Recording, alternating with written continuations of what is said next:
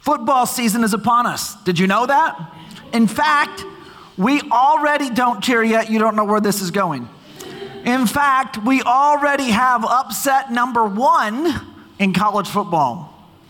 Colorado beat Texas Christian. Don't ask me what happened, I have no idea. All I know is they did it. What we really know, though, is that for the next four months, we get to hear about referees.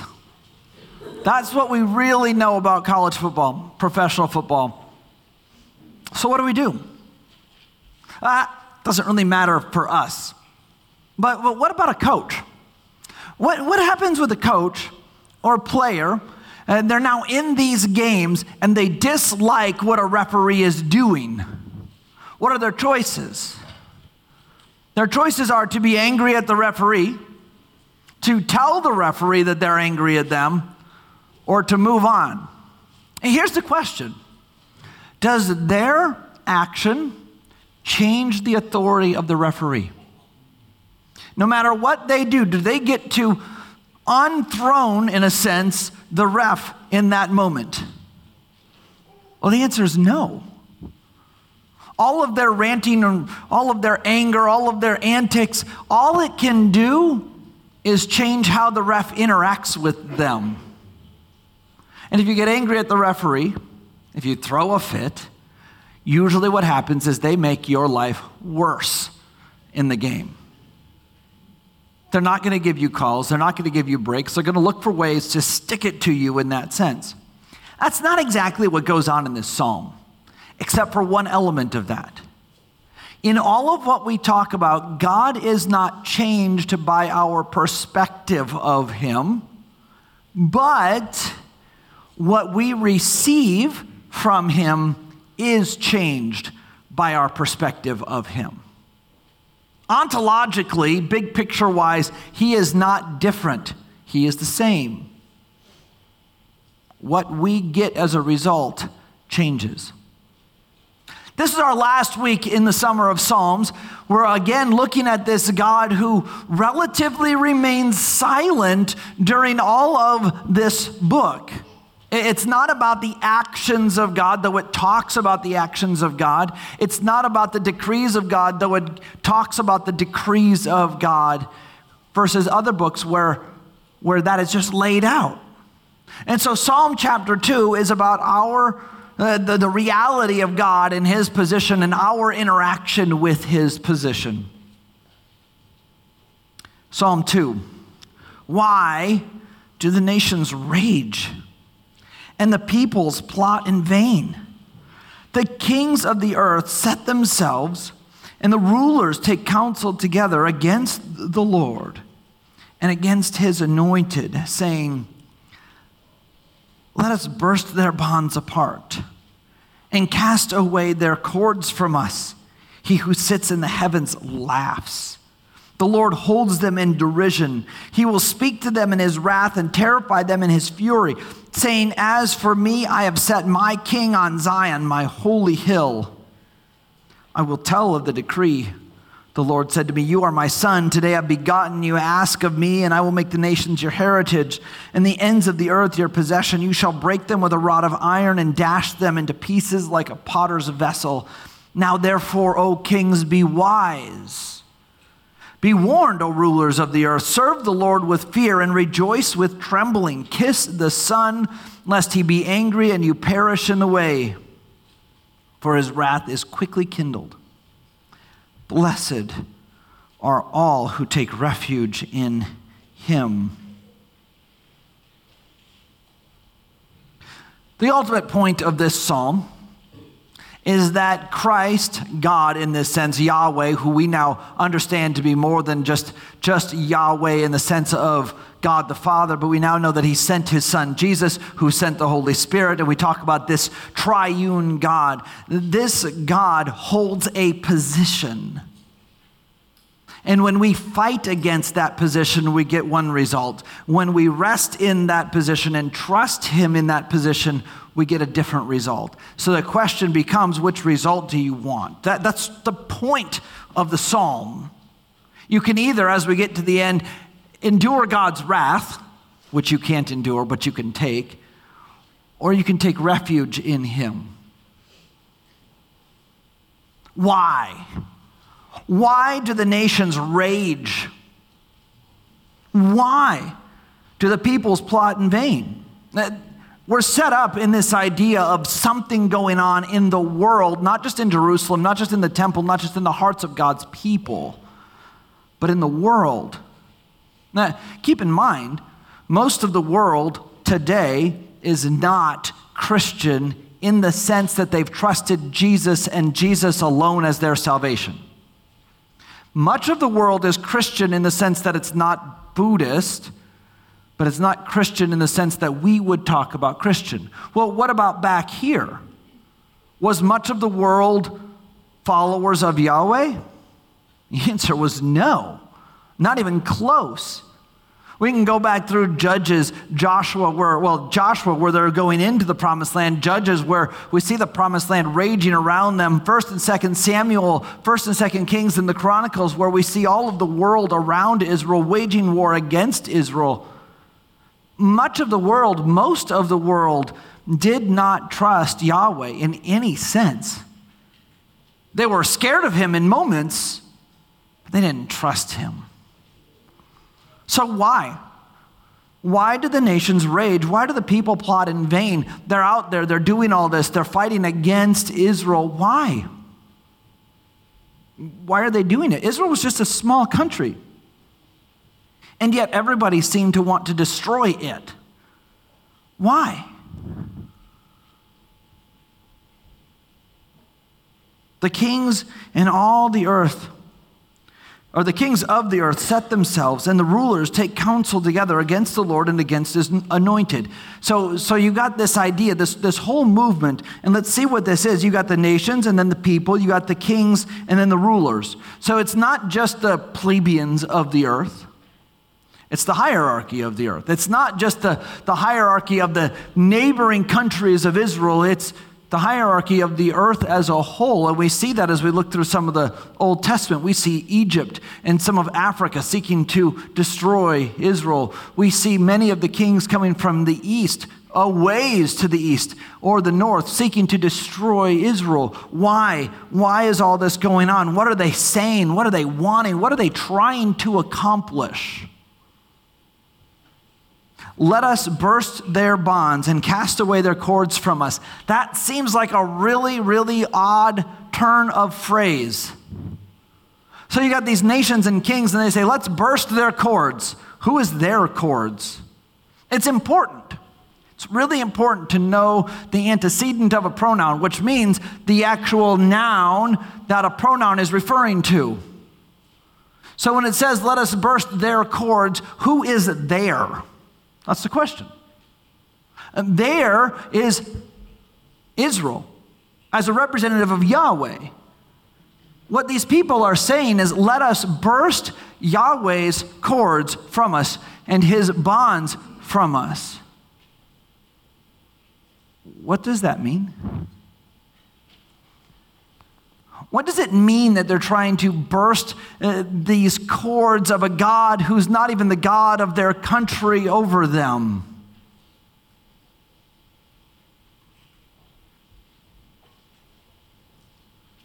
At this point, these people are trying to get away from what they know to be true. Uh, let's, let's step away from Old Testament times for just a moment. We live in a society, a country who knows what is true. We have enough information, we have enough knowledge, we have access to scriptures in such a way as to know deep in who we are what is right and what is wrong. Does our country follow that? No. We live in a country that wants to get away from the burden of following what God has said is right. They want to, in that sense, burst the cords of God's word on them. We function in a society that wants to get away from what God has called us to do. What does that tell us about this society? I mean, this is a, an interesting set of questions. The psalmist is asking, Why do the nations rage? Why do the peoples plot in vain? It's not saying, Why do the nations rage? Why are the kingdoms victor- victorious over God? It's saying, Why are they plotting in a way that only brings their demise? It's in vain, it's pointless. You ever played a card game? Uh, there are times when I've played card games and, and I can hold a certain set of cards. Uh, but it doesn't matter what cards I play, I'm still going to lose. Right? I mean, there's, there's those moments. It's, it's in vain. I can just pull the top card and throw it out there. It doesn't matter. It can't change anything in the way the game is going to be played out. That's what they're doing here. These people are plotting in such a way as to all of the cards that they play are pointless. They're fools right? They're, they're functioning in such a way as to say that God doesn't exist, so I'm going to make my own rules to what I'm doing. Well, Psalm 14:1 says this. The fool says in his heart, and this is of David, David's psalm, the fool says in his heart, There is no God. They are corrupt, they do abominable deeds. There's no one who does good. And that last phrase becomes really important as we build a theology around what it means for God to be good. But even the beginning just says, the fool says, there is no God. It's not the wise person who says that, not the intellectual person who says that, but the person whose heart says, I refuse to follow God. So my response is going to be that he doesn't exist. And then we find ourselves going down paths that are darker and darker and darker. Romans chapter 1 is all about that concept. And in Romans 1, verses 21 and 22, it says, For although they knew God, they did not honor him as God or give thanks to him, but they became futile in their thinking, and their foolish hearts were darkened. Claiming to be wise, they became fools. But what happens in their mind?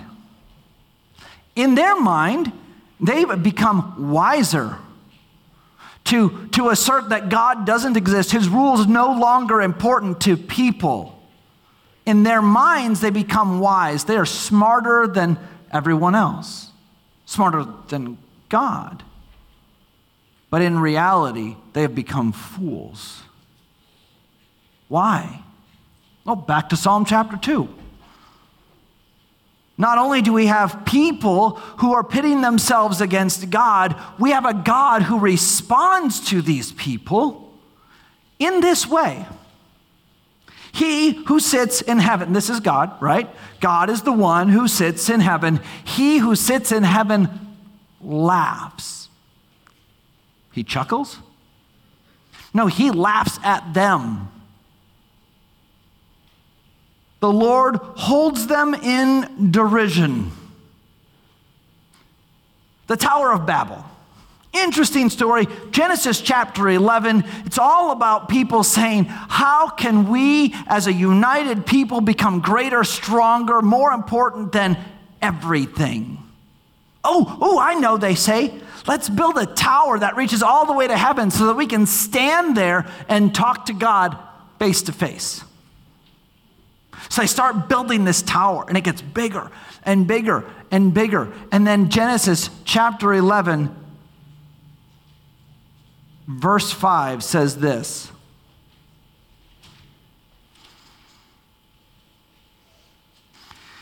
Genesis chapter 11, verse 5. And the Lord came down to the city and to the tower which the children of men had built. So you've got this, this setup where the people are building up and up and up to this tower that is great and strong and bigger than anyone had ever done. And God came down, sort of like, oh, let's see what they're doing. That's the picture that's going on. All of what they're doing is like, it's like a three Lego block tower that my child built. That's what it's like. And when God laughs at them and he is laughing at them. I don't mean that in the same way that we might laugh at somebody to try to be mean to them or devalue them because God doesn't devalue people, but he laughs at what they're doing because it's absolutely impossible for it to have any bearing on him. It cannot change him. He who sits in heaven laughs at all of the kings and all of the nations plot against him. Oh, let's, let's throw off his bonds. Let's not follow what he says is moral. Let's not follow what he says is right. Let's do our own thing because we're smart enough to figure this out. And God laughs at their foolishness. He holds them in derision. He's not pleased, not pleased even a little bit. He who sits in heaven laughs, he holds them in derision. And he says, he speaks in his wrath. And we're going to talk about God's wrath. As we get into this next series on the attributes of God, we're going to talk about his wrath. But his wrath is always poured out on those who are in opposition to him, and it's always connected with his justice.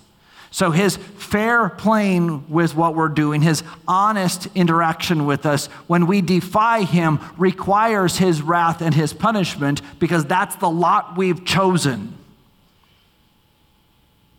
He will speak to them in his wrath and terrify them in his fury, saying, As for me, so you're all doing all of this over here, trying to fight against me. You're setting up your kings and your kingdoms. You're doing all of your stuff. As for me, I have set my king on Zion, my holy hill. So I've taken and I've put the one that I've chosen in position. You're all doing your thing. You think you're strong. You think you're mighty. You think you're doing something that's going to stop me, but I've already chosen what I'm going to do, and you can't stop it. As for me, I've set my king on Zion, I've set my king on my holy hill. If we go back to Job chapter 42, Job 42 is an incredible passage, and we've talked about it many times, and we'll continue to talk about it because of its impact on different passages that we see. Job was a righteous man, a good man. He loved God, he feared him, and so God allowed Satan to destroy him in every way but taking his life, and Satan did. He took his health, his kids, his wealth, and then he has friends who show up and they have a 40 ish chapter long conversation. And Job finally says to God, Hey, I deserve an answer as to why this happened. I did nothing wrong. You owe me an answer. And so God shows up and he gives him an answer. And his answer is, I'm God, you're not. Here's what I can do. Can you match that?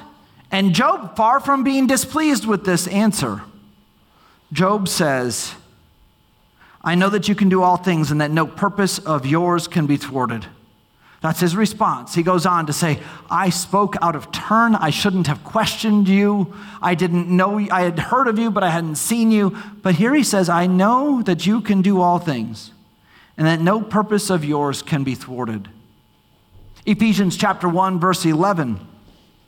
Paul says that in him, in Christ, we've obtained an inheritance, having been predestined according to the purpose of God, who works all things after the counsel of his will.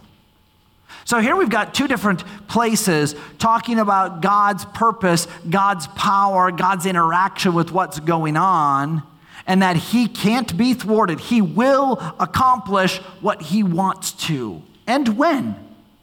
Why does he choose to do it when he chooses to do it? I have no idea. Actually, I do. It's just not a satisfying answer.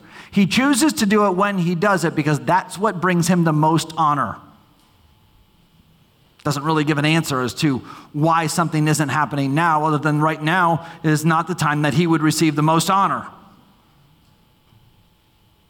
But he works all things after the counsel of his will.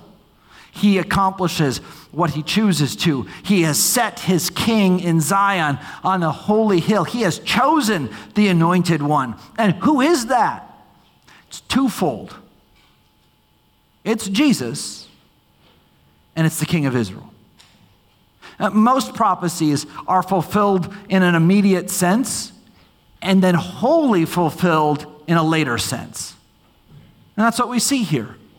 This is a statement about the kingdom of Israel, but more than that, about the kingdom of God as he promotes it forward. And we see that more and more and more. The kingdom of Israel was never going to take over the world, they weren't even trying to. But he says in Psalm chapter 2, he says that he will give him, he will make the, make the nations your heritage and the ends of the earth your possession. So that's what's going to happen. That's where this king is going to end up. Who is this king? Again, there is a, a, sense in which it's an immediate king of Israel, but that's only like a foreshadowing, maybe we could call it, of what it really means. It, it seems obvious who it is for those of us who have read the scriptures, who know it. And I don't mean that as a disparaging comment, but they wouldn't know much of the scriptures that we would know because they hadn't been written yet. He says, You are my son, today I have begotten you. So, who is the begotten of the Father? John chapter 3, verse 16. For God so loved the world that he gave his only Son, that whoever believes in him, or only begotten Son, that whoever believes in him would not perish but have eternal life. This is about Jesus, the begotten of the Father. What does that mean? If God, in his attributes and in his character, is eternal, which he is, how could Jesus, if he's God, have been begotten? How could he have been created? And when we, when we equate the idea of created and the idea of begotten, we err. Begotten doesn't mean necessarily created. What's the picture here? The picture is one of position. And God says to his anointed one, Here you are. Today I have established you, made you, put you in place. Today, in that moment, in that time, Christ was put in the position to be king, put in the position to be ruler, put in the position to be savior to people, even though all of the people didn't understand that. They didn't understand what Christ was going to come for, even as they looked at the Messiah. Even as they tried to understand it, they didn't. And here we have the Messiah going to be there to do something, to be established into a position. That's what it means that he was begotten. His, his position of God the Son was put in place so that he could fulfill the position that only the Son of God could fulfill, which was what? Dying, saving people. For God so loved the world that he gave his one and only Son, his only begotten Son, that what? That whoever believes in him will not perish, but will have eternal life. Whoever does what? Believes. Believes what? Believes that Jesus Christ, Himself and only Himself, came to earth. Jesus Christ Himself and only Himself died for our sins. Jesus Christ Himself and only Himself came back to life. Jesus Christ Himself and only Himself is our avenue to forgiveness, our avenue to life. That is the anointed one in Psalm 2. That is the one that the God who sits on his throne chooses to put in place to accomplish his will, his purpose. I will tell the decree. The Lord said to me, You are my son. Today I've begotten you. Ask of me, and I will make the nations your heritage and the ends of the earth your possession. Uh, you've heard that phrase somewhere else or, or something similar. So God says to this anointed one, I'm going to give the whole world to you. If we fast forward to Matthew chapter 4, Matthew 4 starts out in a really interesting way, and I'd love to have this conversation with you at some point. And it says, Then Jesus was led up by the Spirit into the wilderness to be tempted by the devil. Or tested by the devil. It's the same word. We've talked about that. Uh, but God, through his Spirit, chose to put Jesus in the most compromising position that he could. And in this time of fasting and exhaustion, And we've all been there at some point in time where you're just exhausted. Sometimes it's because of your own foolish choices. And by your own foolish choices, what I mean is Brock made terrible choices and made himself exhausted. See, I thought I had a great plan. We were going to finish the Summer of Psalms on Labor Day weekend, and we were going to move into a new series. And new series always take huge amounts of effort on my part because I, I front load a lot of my sermon prep. And God sort of chuckled at me, and He's like, Oh, here's an idea. How about in the middle of all that, you buy a new house? And you move into it on really short notice. All week, I have been exhausted because I had, we were, were kicking off all of our stuff in a week, and so I couldn't just ignore things, even though I felt a little bit like I ignored everybody here for the week.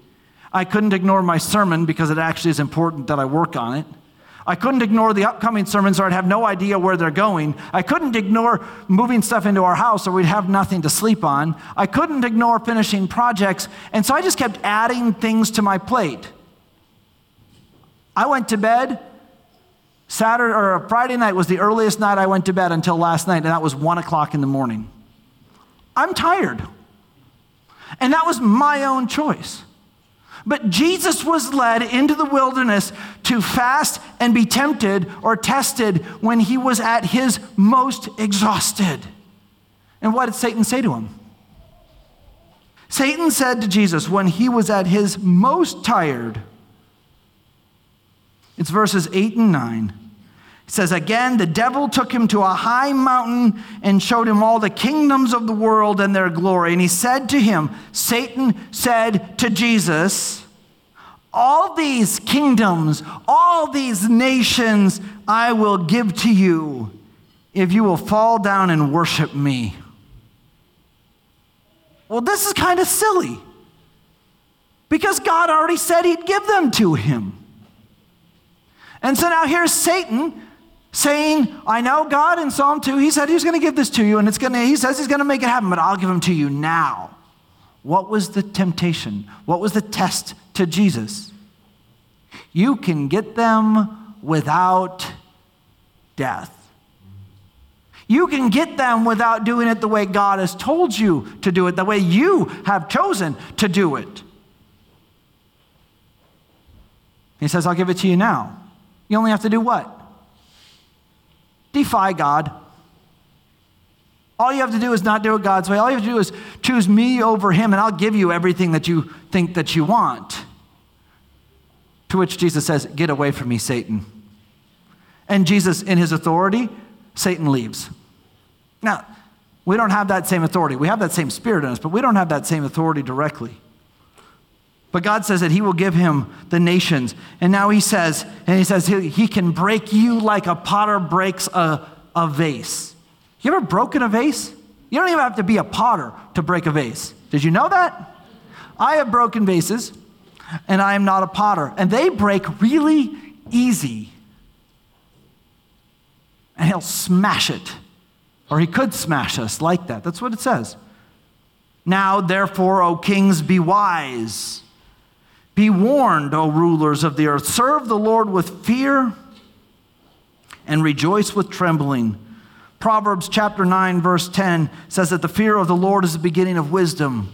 So when he says serve him with fear, it doesn't mean the kind of fear that's, I'm afraid of this person. They're going to hurt me. They're mean. It's the kind of fear of a position. We recognize the power that God has, the position that He holds, and when He holds that position on His throne, whether we like it or not, we're in fear of that.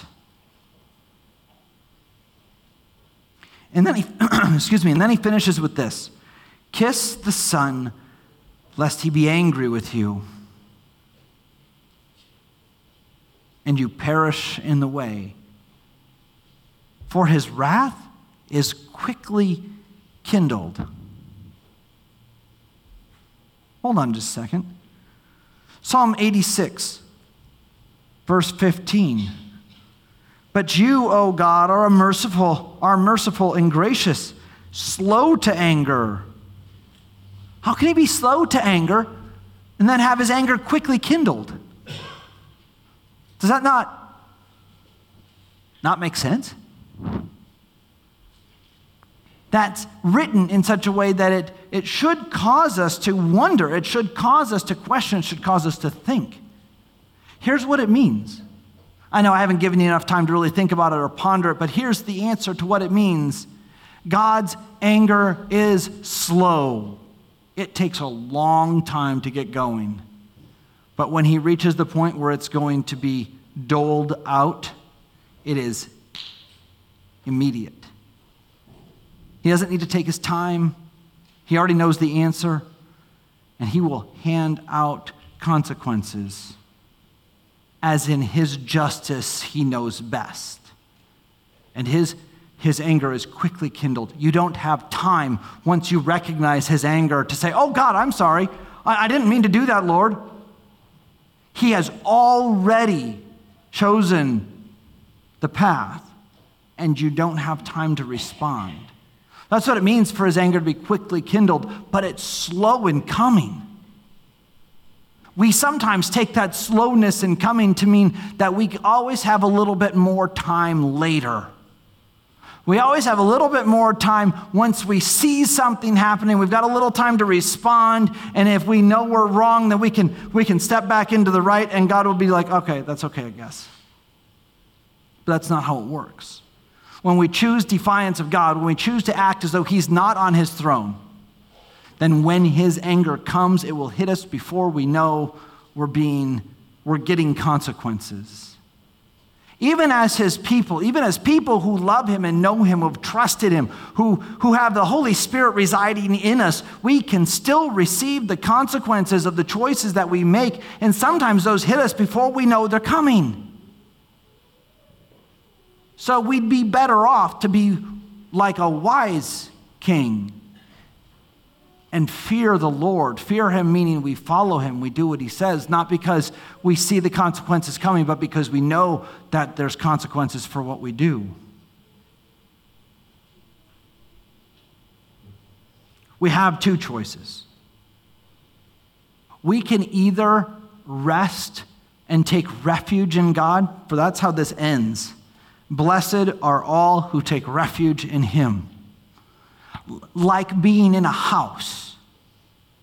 Have you been in a house when there's a storm going on? I hope you have. You have lots of refuge there, but what if you were to choose that you didn't want that roof to keep you dry? You wanted to do it your own way, and you run out into the parking lot or into the driveway or onto the road outside of your house. What do you get? You get wet, right? If we choose not to see God as our refuge, our protector, the one over us, we run out from that. What we get as a result is we get whatever the consequences are. So be wise. Understand who he is and what he's doing. Understand that he's put his anointed one in a position to rule everything. Understand that he is the king who laughs at all of the world trying to take his place. Even all of the world acting together, he laughs at them because they have no ability to actually change the fact that he sits on the throne and no one can ever take it away. So we have two choices. We can trust that and find refuge, or we can defy it and find wrath. We would be wise to find refuge. Let's pray. Father, thank you for loving us. Thank you for giving us your son. Thank you for allowing us to know you. Thank you for allowing us to to be here and worship, to have energy and life, to have a recognition of who you are, to have your scripture, to have people around us. God, we thank you for we thank you for your character. We thank you for the refuge that you promise us. We thank you for even Lord, we thank you for the wrath that you say comes as a defiance of you, though we don't understand it. We love you.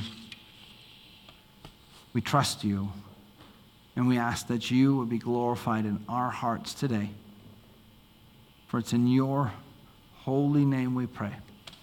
Amen.